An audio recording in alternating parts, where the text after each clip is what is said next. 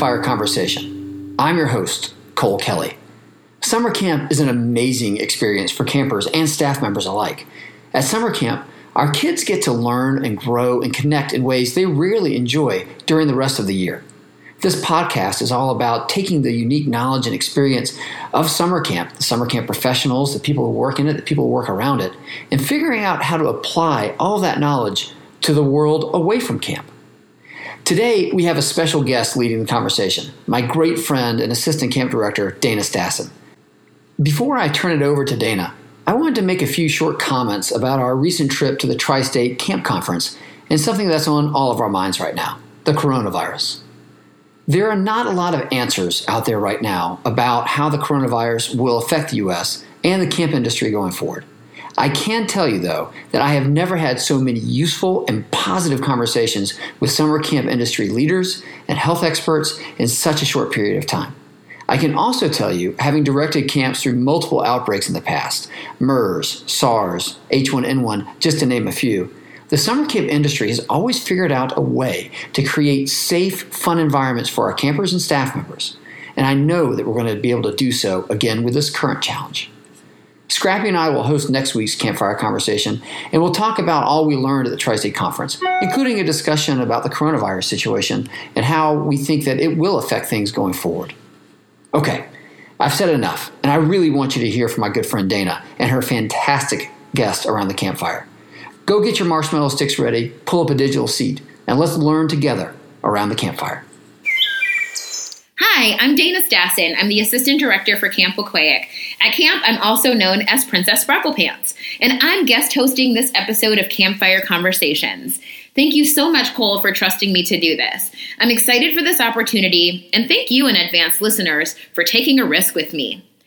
I grew up outside of DC, and I never really loved being outside unless the weather conditions were optimal. I had my best friends and brothers around, the pool was open, and my bike wheels were perfectly inflated. As an adult, I learned more about the value and benefits of just getting outside, even in the pouring down rain. This certainly comes in handy when working at a summer camp where we get to influence just about everything except the weather.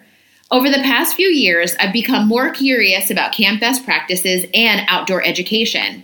This journey towards understanding and appreciation led me straight to Ruby Compton. I watched several of her webinars. I saw her speak at ACA Nationals in Nashville, and I've listened to her on the Camp Code podcast, where she's one of the terrific hosts. She really knows her stuff. Ruby has worked for over 10 years in the outdoor industry in summer camp and environmental education. She has special interest in work cultures, staff training and development, productivity, and systems and processes. Ruby presents at conferences around the world and has a passion for educating people. Come join Ruby and I around the campfire and listen to what we chat about today in terms of the benefits of being outdoors.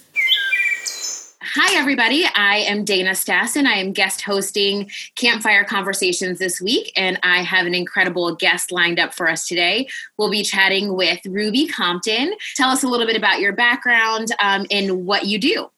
For sure. So my name's Ruby Compton, and I'm the currently the Chief Exploration Officer for Ruby Outdoors, which simply just means I'm self-employed.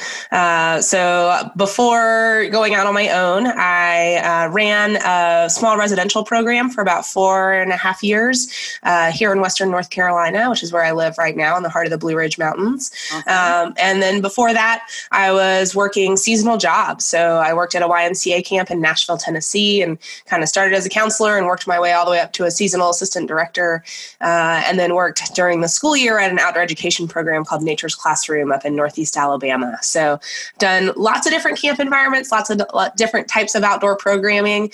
Uh, now I'm essentially working as a freelance camp director. There's about uh, 60 camps within a two hour radius of wow. where I live right now. So, I pop in and help out with bus driving and lifeguarding and raft guiding and really anything and everything you could possibly need a camp pro for. I can try to jump in and help out.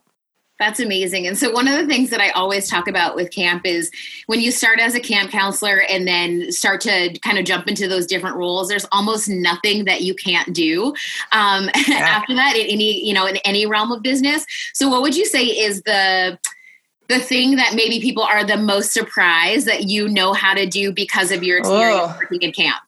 Yeah, great question. Um, bus driving is one that when I drop that, people are like, "What? You drive buses too? You do everything?" And and that's really because the camp that I ran, we used buses to transport our kids around the camp property. Uh, we had 3,400 acres, so Oh uh, the kids got to go out on hikes every morning, and some of the trailheads were four miles away from the main base camp. So instead of spending all morning hiking to the trailhead and then not getting to go on a hike, we just bus them there. So um, I'm way more comfortable driving, you know, school buses on curvy, windy, um, you know, gravel mountain roads that drop off to rivers than like on the interstate. On the interstate, I'm terrified because I don't have Oh as much experience doing that. But uh, I would say that's definitely something. Um, I grew up in Nashville, Tennessee. When people find that out, they're like, "Oh, are you a, music- a musician?" I'm like, "Well, yeah, you know, pretty much to graduate from high school in Nashville, you have to play guitar. If you can't Right. play wagon wheel, they're not going to give you your high school. That's not actually true, but it certainly feels that way. So um, I am not a super proficient guitar player, but I can play the five chords that are needed to play most songs at camp. So a little bit of everything. That is impressive. I love that. Um, definitely, I think that that bus driving piece, I'm sure, is surprising to a lot of people.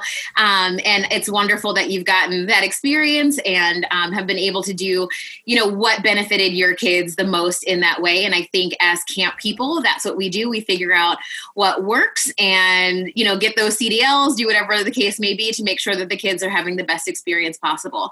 Um, so I spent a little bit of time on on your website um, just in general and more recently as we were preparing for our conversation today. Mhm. And I noticed that you've got a, um, a tagline on your website that says, Get outside, be better. Mhm. Tell me about this. What's the inspiration behind that? Oh, sure. Um, it, it has to do with, I feel like every time that I've been in a place of stress, or um, even I think about in high school uh, when I had a ton of homework to do and just a lot that I needed to slog through.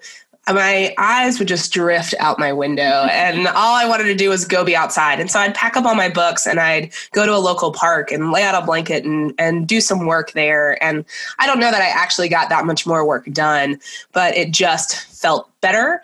Um, I think uh, there was an, a speaker that came to ACA National a few years ago who talked about the fact that our brains really developed in the outdoor environment, right? They're used to seeing that green space. And so now these concrete blocks and, and cityscapes that we've created, those are actually um, much more difficult for our brains to process, even if you've grown up there and, and that's what you know.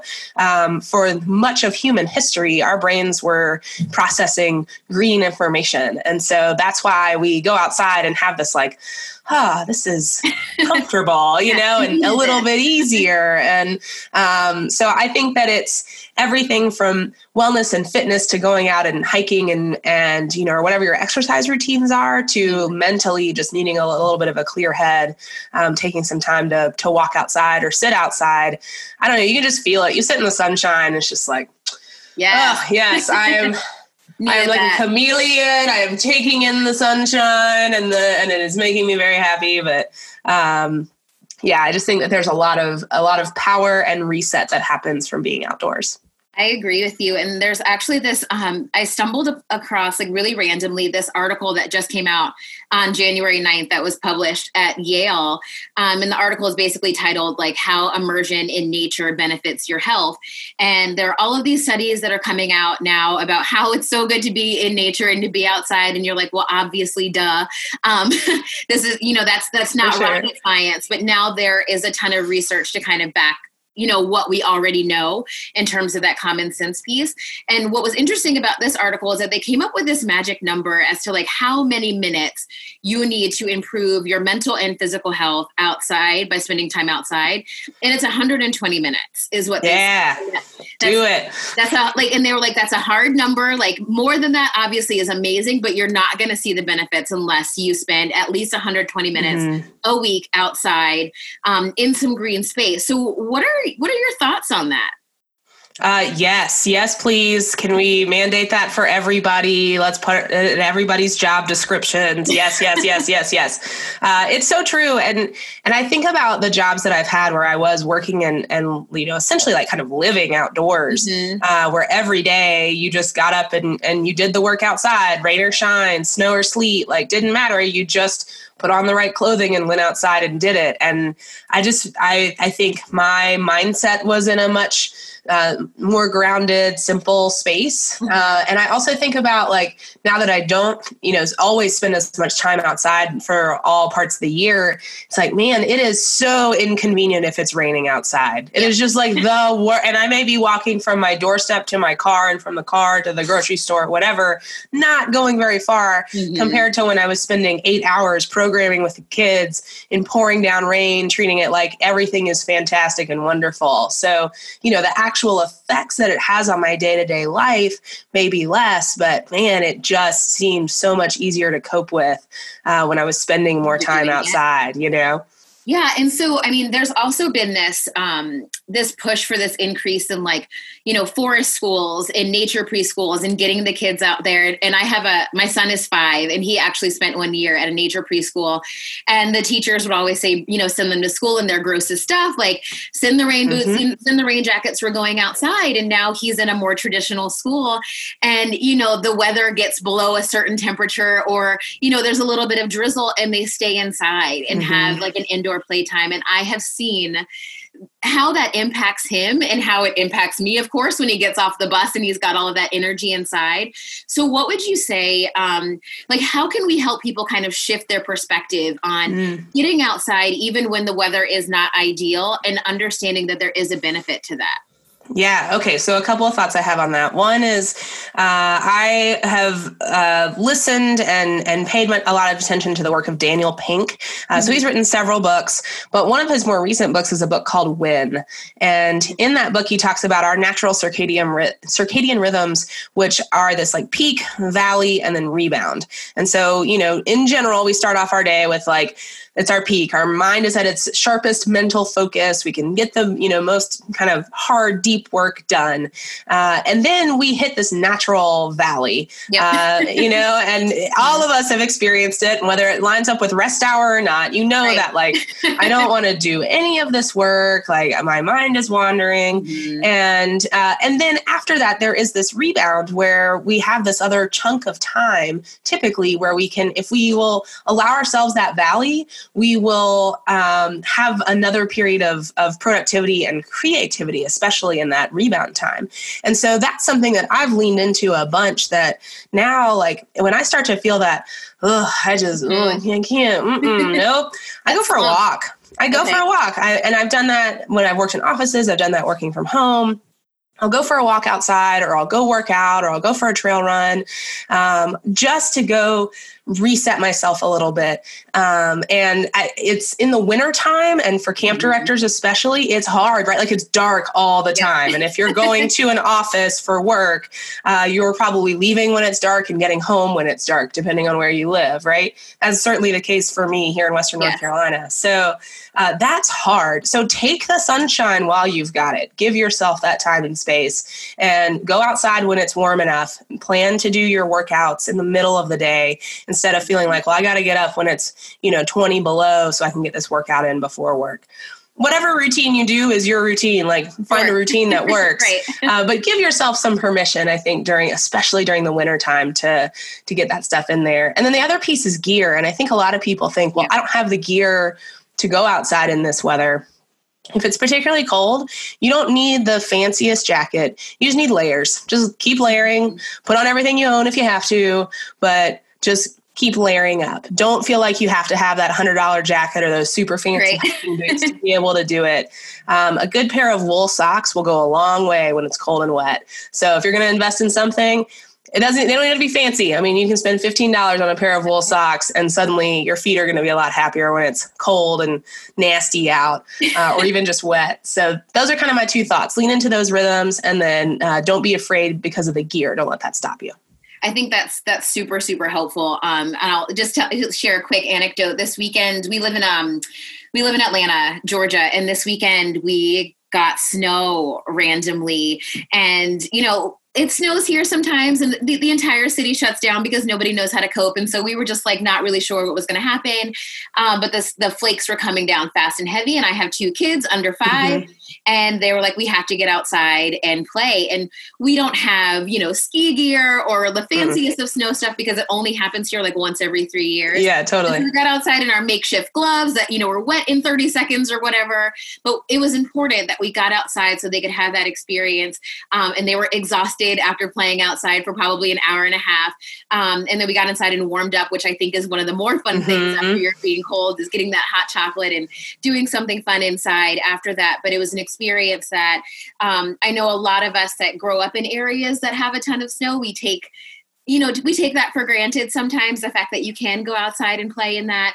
Um, and I've spoken with some of my friends who live in more tropical climates, like they don't go to the beach as regularly right, as right. they can because it's there. And I'm like, okay, this is your outside all of the time, so get out there. Yeah. Um, so back to that that article that I was reading um, mm-hmm. about that 120 minutes, um, mm-hmm. getting outside and that being kind of that ideal magic number um, where the benefits start to really have um, an impact. How you know, how can people who are driven by you know schedules and to-do mm-hmm. lists and achievement attainment and carpool and all of those things like how can we make that work in mm-hmm. our real lives because we know that the impact is so great when we have that those moments yeah so you said 120 minutes per week is that yeah. correct yes yeah. so let's let's break that down like that's okay even if you have one day where you don't if you go six days a week that's 20 minutes a day uh, 120 minutes sounds like wow that's yeah, that's, that's, a, lot, a right? big chunk of my time uh, but when you look at it being you know 20 minutes a day, that's pretty reasonable, right? Like that's a mm-hmm. walk to and from uh, to the mailbox, or depending on how long your driveway is, right? um, and so the big piece is to just schedule it in. I think schedule it in, make it part of the routine. People who have dogs, right? Like they have that routine built in often that they have to let their dog out or go walk with their dog. Um, so I think we need to build that in just like the urgency of like i can't have the dog going to the bathroom in the house so i've got to go take a walk. Well you've got to not go stir crazy so you got to right. go take a walk. Um, and it doesn't have to be taking a walk. It can be gardening. It can be doing yard work. It can be um, I mean, there's so many options, right? Mm-hmm. Like, uh, go take a tour around and, and check out some of the public art that might be in your area if you're in a cityscape. Um, I'm a geocacher as well. It's something I haven't done as much of since I moved up this way, but um, if if you're not familiar with geocaching, it's basically finding. Well, we like to say it's using military technology to find plastic containers. Sure. uh, but really, there's an online site where you can find coordinates, and it's like a worldwide treasure hunt, right? And so that's something that I loved because it would get me out and just like looking more closely at stuff mm-hmm. and paying attention.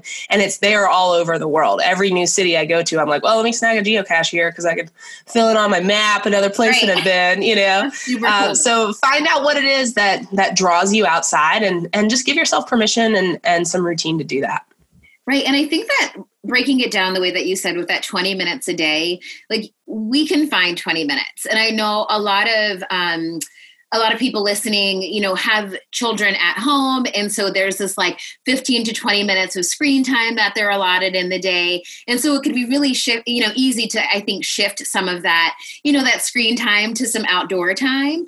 Um, what would you say would be a benefit that you you know that you've seen with getting kids more outdoors and learning more about their environment and the impact that has on them kind of in a global sense mm-hmm. rather than you know maybe spending more time indoors locked into to a screen based you know technology system Totally. Uh, so first and foremost, I think just I, there's a calm and an ability. Uh, I think resilience grows when you spend more time outside because anybody who's ever been on any sort of outdoor adventure knows that nothing ever goes according to plan and so you you have to like figure stuff out and, and use your problem solving skills uh, but i think just generally that like that brain chemistry of this it's like taking a big deep breath and, mm-hmm. and i mm-hmm. look around at our society sometimes and go man i just wish everybody would stop for a second and just take a big deep breath and then deal with whatever it is right. they're they're struggling with because sometimes we just need that step back um, I think the other thing is that there, I think technology is is so um, running our lives that we need to, and you're hearing more and more of this, that we need to get that relationship back in check, where it can be a tool, right? And I think it's actually a great tool and vessel to get people outside. Right. Um, there's some cool apps out there. You know, I mentioned geocaching as a great tool that you give kids a piece of tech or a GPS or a phone or whatever, and they're like pumped to go find this treasure. But in the end, the kid who finds the treasure is always the one who like takes their nose out of the screen and starts looking around. and every single time, like the screen is only going to get you so close, but at some point you have to look up and, and look harder. Um, I, there's some awesome birding apps that are out there. There's one called iBird where, and there's, you know, some discussion about the ethicalness of this, but like you can have, it'll play bird calls. And so if you know that there's a robin in the area, you can have it call, uh, you can press a button and it'll play the robin call. And then you can even see if you can call in that bird, That's right? Cool. And so even just to, you know, play a call and hear a bird call back to you, so cool, right? and so I think there's some really nice ways to like take some of those screens away from the outlets, but take them outside and have them be the introduction. Mm-hmm. Uh, and so if you're one of those people that's struggling with like getting the screen out of your kid's hand right. to go outside, all right, we have iPads, we have phones. Like, let's find some of those tools uh, that we can take outside. The best ones that I've ever seen are the ones that are the star apps. Have you seen those? Yes. So I was going to bring up like Google Sky yeah. is like. Uh, mind blowing. And so yeah. tell everybody what your experience is with those apps. Yeah, so there's there are constellation apps. There's there's a bunch that are out there. Just search for them, and there are several that have free versions because they're educational. Mm-hmm. And essentially, you just hold your screen up to to the sky. So however you're looking at it, you kind of hold your screen up that way, and then it'll show you using GPS what stars you're seeing, what constellations they are, what planets might be in your uh, field of view, and it is so cool. And that's something as an educator, like I came up learning, you know, how to read star charts, and right. you're like, okay, there's the North Star, and then you know, if I go this far over, if I go a thumb over, mm-hmm. then I'm going to hit this one, and it's so much easier now to learn some of these constellations. Once you know, like, oh, those stars make a picture. Well, what is that picture of? That may get folks interested in learning about the different stories and the different cultures and what stories they told, and just opens up this world of curiosity um, that I do think is a lot more accessible now that we have screens that I can just like hold it up and go, oh, that's Leo. What is that about? you know? Uh, so I don't be afraid of those tools. Yeah, I think that's, I mean, that's a really excellent point that you bring up because I think sometimes the push is to be like, you know, we can't have any screens. We're having outside time. Like, put it down. Like, this is what we're doing. And I think, especially if this is a practice that you're going to initiate with your family, then you're going to get some resistance um, because yeah. they are, you know, our kids are just plugged in. And I think, like you said, it, there are so many benefits to it, but I think that there is a way that we can utilize this um, in a way that's healthier and put some boundaries and set some parameters with them. But getting those apps on your phone and taking your kids outside or the people in your family or in your neighborhood and spending 10 minutes outside looking up at the sky um, and just finding that, um, reigniting that natural curiosity mm-hmm. in the mm-hmm. environment around us that goes a long way and i think i mean it'll help your the kids have more conversations with their friends about it like i went outside yeah. last night and saw this with my parents stuff that they would never have talked about like normally um, i think um, we can help people start to have more of those conversations and i guess that leads up me into kind of my next point like if i have no background in outdoor mm-hmm. education if i am just a city you know a city person and the concrete jungle is my comfort zone mm-hmm. what are some initial steps that i can do to just get my people outside and appreciative of the environment around them how do i seek out those green spaces maybe where they're not so prevalent how do i make that work in, in an urban setting yeah, totally.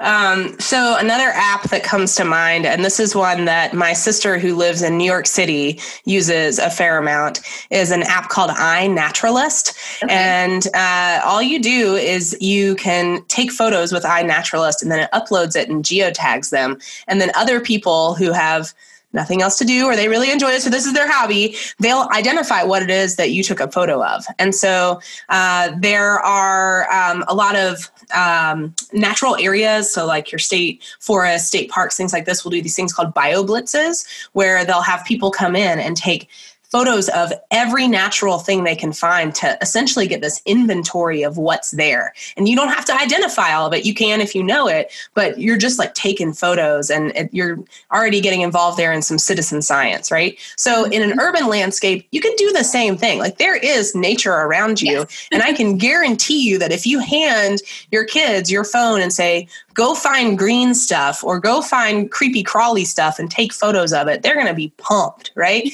and that'll get them just even doing that thing where they're looking a little bit closer, right? Maybe even getting down on hands and knees going, Whoa, check out this thing. What's this? I'm going to get a picture of this. Oh, what's this thing? You can share those photos and that gets them curious. And then what's cool is that you have the potential to get some feedback on like, what is that thing that you just found? Mm-hmm. Like, mm-hmm. is it a, is it an army ant? Is it a you know a fire ant? Like what kind of ant is that? Uh, and then once people identify it, then you can click on there and, and learn a whole bunch more. So as somebody who has zero information, you can start to gather a lot. Um, and if nothing else, you're also helping us keep tabs on like what are plant and animal populations yep. doing. So that's that's one um, thing I would consider uh, I think if you can, you know, seek out just like you have potentially like an exercise accountability buddy. Yep. Uh, seek out a nature accountability buddy, right? Somebody who every Saturday at ten o'clock you go for a walk,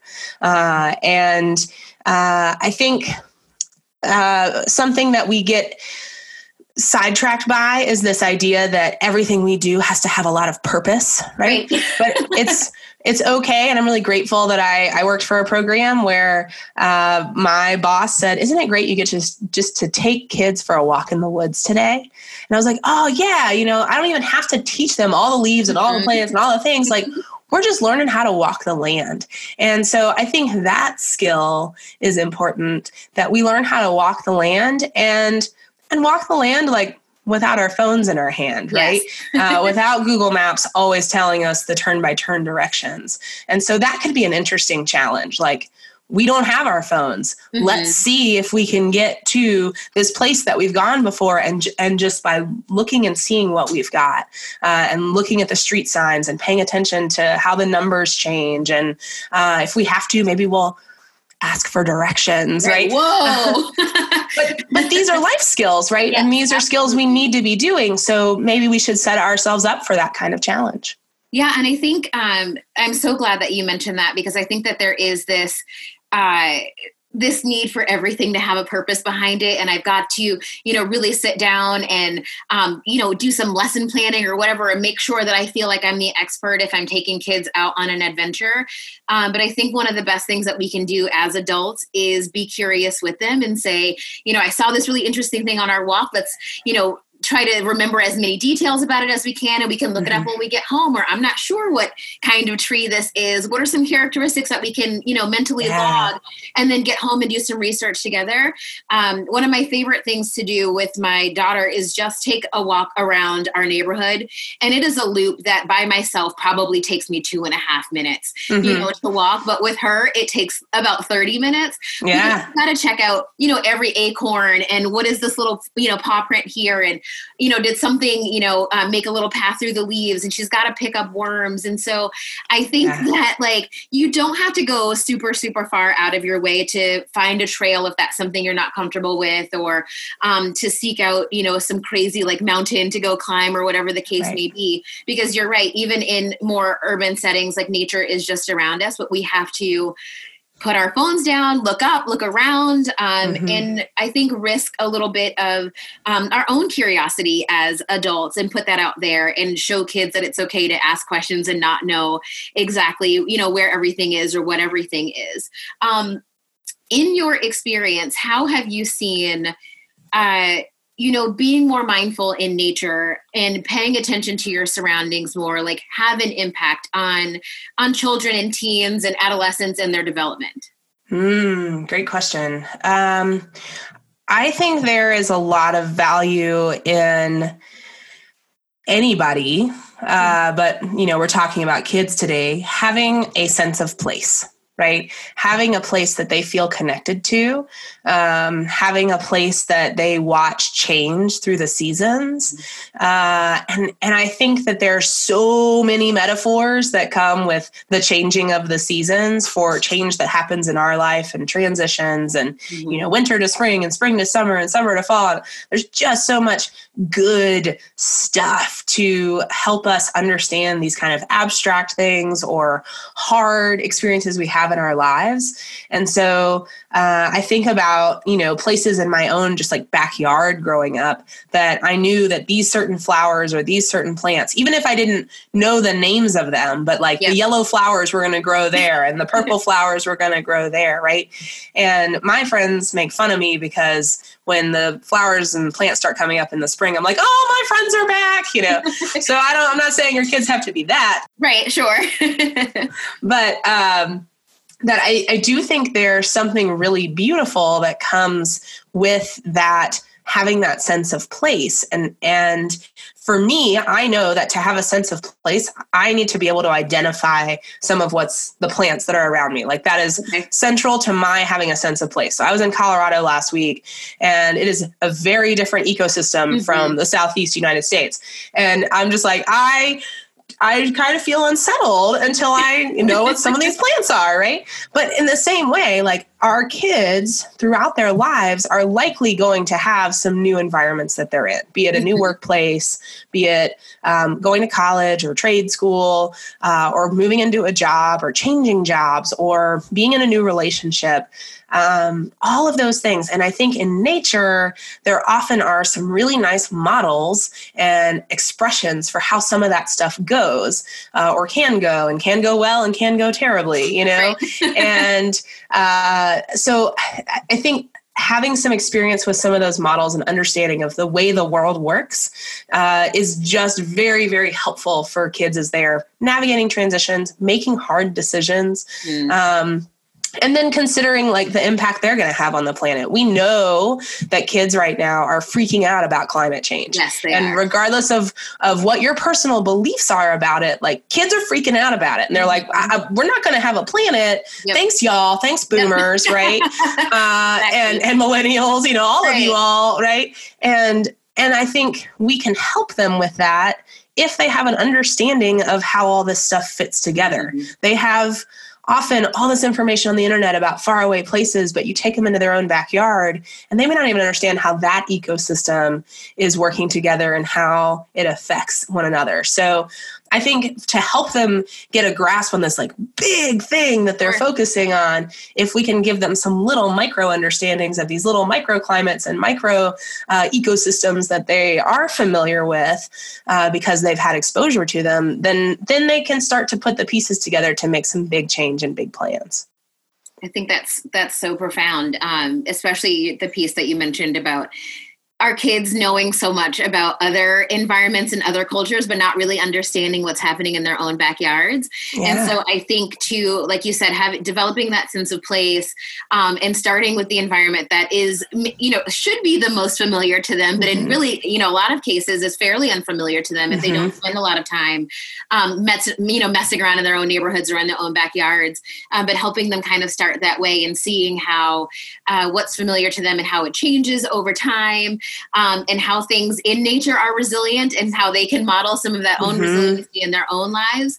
Um, but I think we have to show them how to pay attention to those things and mm-hmm. how to take a minute and you know stop and appreciate the trees and the leaves that are changing and you know the, the the chipmunks that are poking their heads out of the holes when it starts to warm up and those kinds of things but um, if we don't show them how to do that i think that we are we're missing a lot of opportunity to mm-hmm. you know to show our kids a path that you know hopefully will help them in the long run especially in terms of um, just development like we've been we've been talking about sure. a little bit here um, now we are camp people and we are summer camp people for the most mm-hmm. part and i know that you spend a lot of time in terms of professional development and talking mm-hmm. to people about why this matters and why camp um, is important to kids and for a lot of people you know camp maybe isn't as accessible.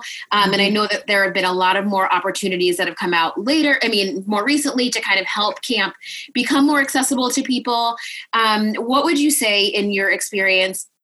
You know, are some of the benefits to spending a summer outdoors, particularly, you know, if that's not your normal day to day? Totally. Uh, well, I'm going to say the thing that parents don't like to hear, but we need to keep saying it to parents. And I say this mm-hmm. to my mm-hmm. siblings too, pretty regularly, as they both have kids.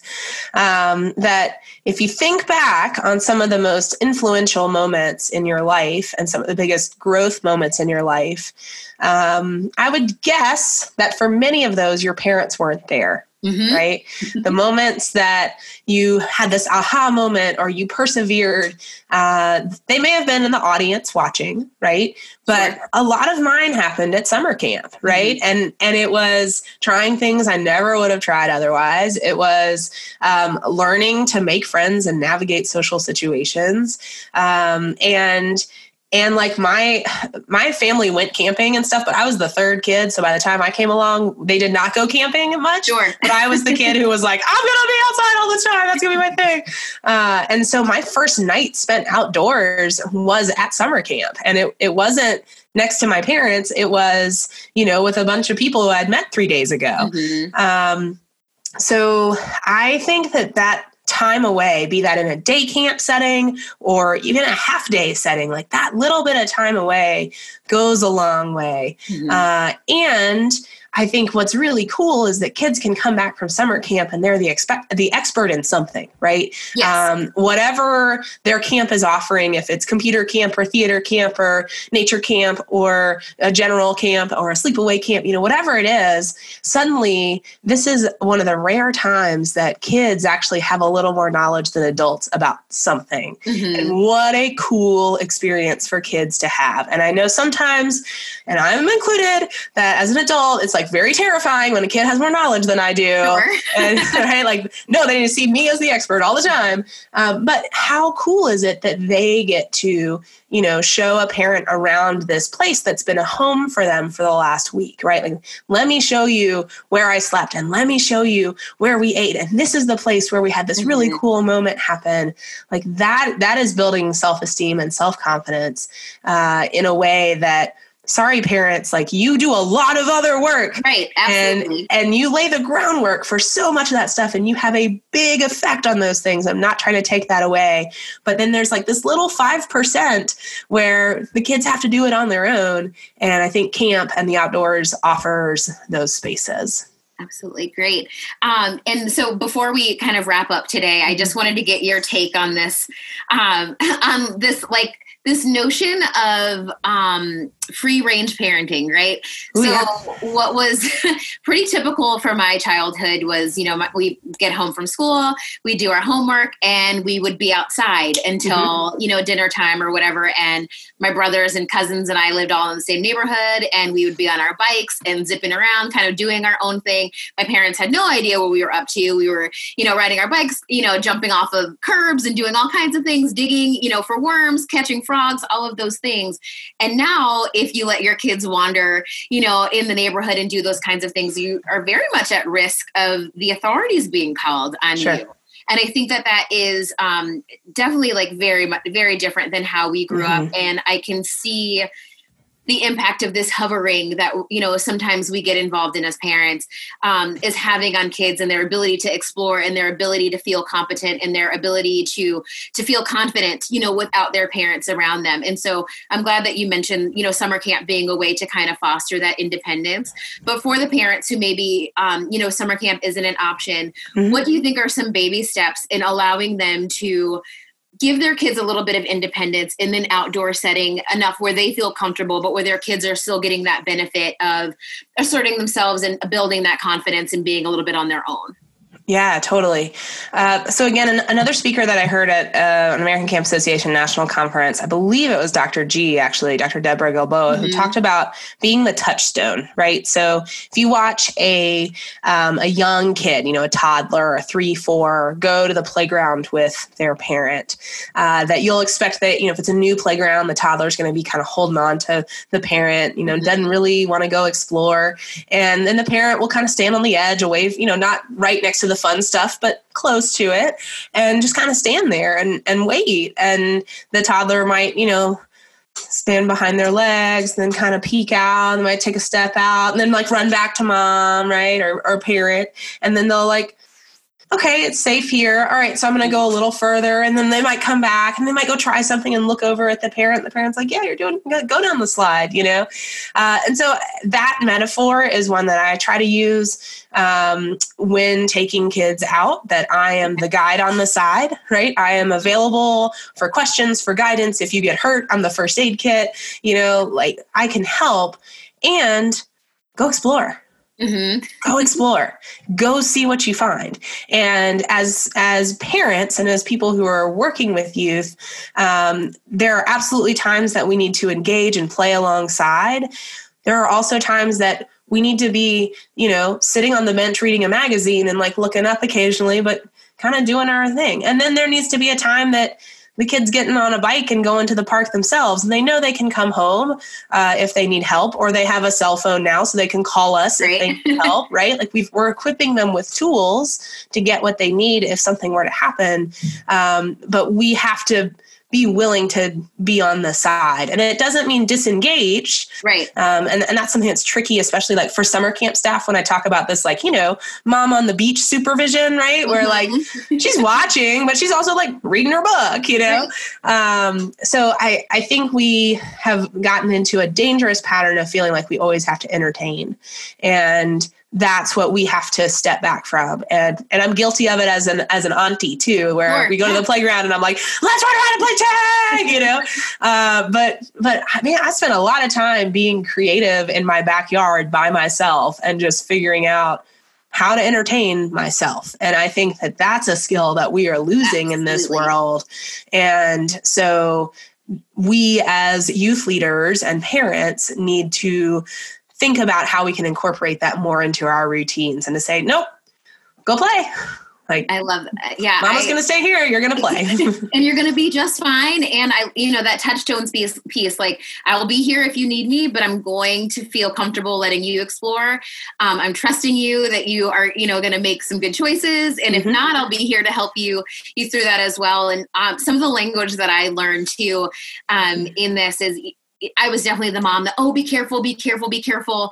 Um, instead of saying, you know, make sure you have a strong grip or watch where your feet are or that rock is slippery and helping them like learn that that language of how to navigate in some riskier situations because saying be careful doesn't mean much. Right. No, right. like what does that mean to me? And so just thinking about what our language is when our kids are outside, um, you know, trying some new things and just giving them the tools like you mentioned before um, to engage in play in a way that that uh, is meaningful to them, provides mm-hmm. just enough risk where they're they're stretching and growing, um, but where those touchstones are in place, um, those touch points are in place, so that if they do need an adult or some supervision or whatever, that that's available to them. I think that's so so important.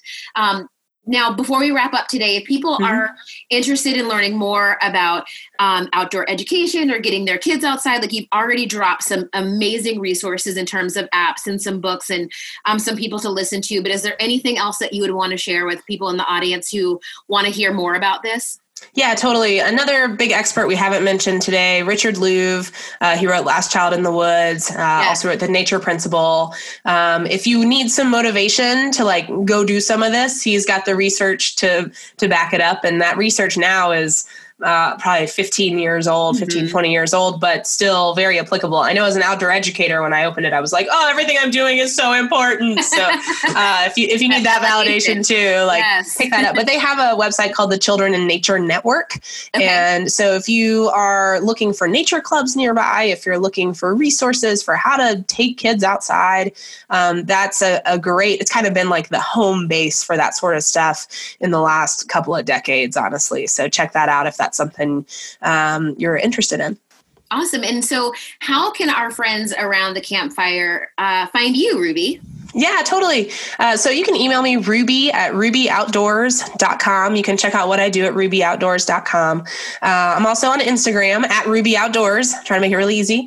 And then I'm also on Twitter, rubylyn85. Uh, and when I go to conferences, especially to camp conferences, I usually do a lot of tweeting. So if you're interested, even as a parent who may be interested in finding out, you know, like, what are we being taught at mm-hmm. these, you know, camp? Is it all like ponies and, and amusement park rides at, at a camp? it's not actually. We're talking about some high level stuff. So um, if that's interesting to you to know what camp pros are, are finding out more about, or if you're a camp pro and you're like, oh, I really wanted to go to that conference or hear that keynote, if I'm there, I'll, I'll keep you posted on what's going on. So uh, definitely feel free to follow me there. Well, awesome. Well, Ruby, thank you so much for your time today. It's uh, looking like it's time to put our campfire out, um, but we've learned so much from you today about the importance of reconnecting um, with ourselves by getting outdoors and how we can um, you know, foster that love, you know, in in the next generation that's coming up behind us, and the importance of that. So, thank you so much for sharing your most valuable re- asset with us, your time and your expertise, and we are so so thankful um, for our time together today. So, thank you again so much, Ruby, for for all of that. Thank you. Thanks so much. I really enjoyed interviewing Ruby today. She's an expert in her area and gave us lots of tips and some incredible app recommendations to help us truly reap the benefits of being outdoors. In the Yale article we mentioned, the magic number of reaping benefits from being outside is just 120 minutes total time in a week. There's evidence that getting outside not only improves your mood, but maybe can even improve your vision and lower your blood pressure. Some studies suggest that reconnecting with nature can improve your short term memory and boost your creativity. Why not put some of these theories to the test and get yourself outside? What do you have to lose? Bring your kids or a friend or don't, but get out there and see the forest and the trees. Thanks again for joining us this week. I hope you'll come see us next time on Campfire Conversations. With lots of gratitude and a little sparkle, this is Dana Stassen signing off.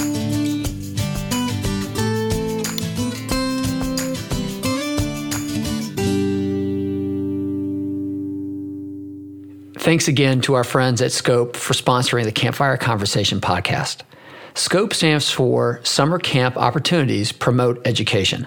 They provide children from underserved communities with life changing opportunities through the experience of summer camp. Scope campers benefit from a positive, safe, and healthy environment led by excellent role models who give them the chance to develop their full potential. We both believe that summer camp reinforces what children learn in school and enhances overall academic learning. If you would like to help give some wonderful children a life changing experience, I hope you'll join me in supporting Scope. You can find them online at scopeusa.org and on social media at Support Scope.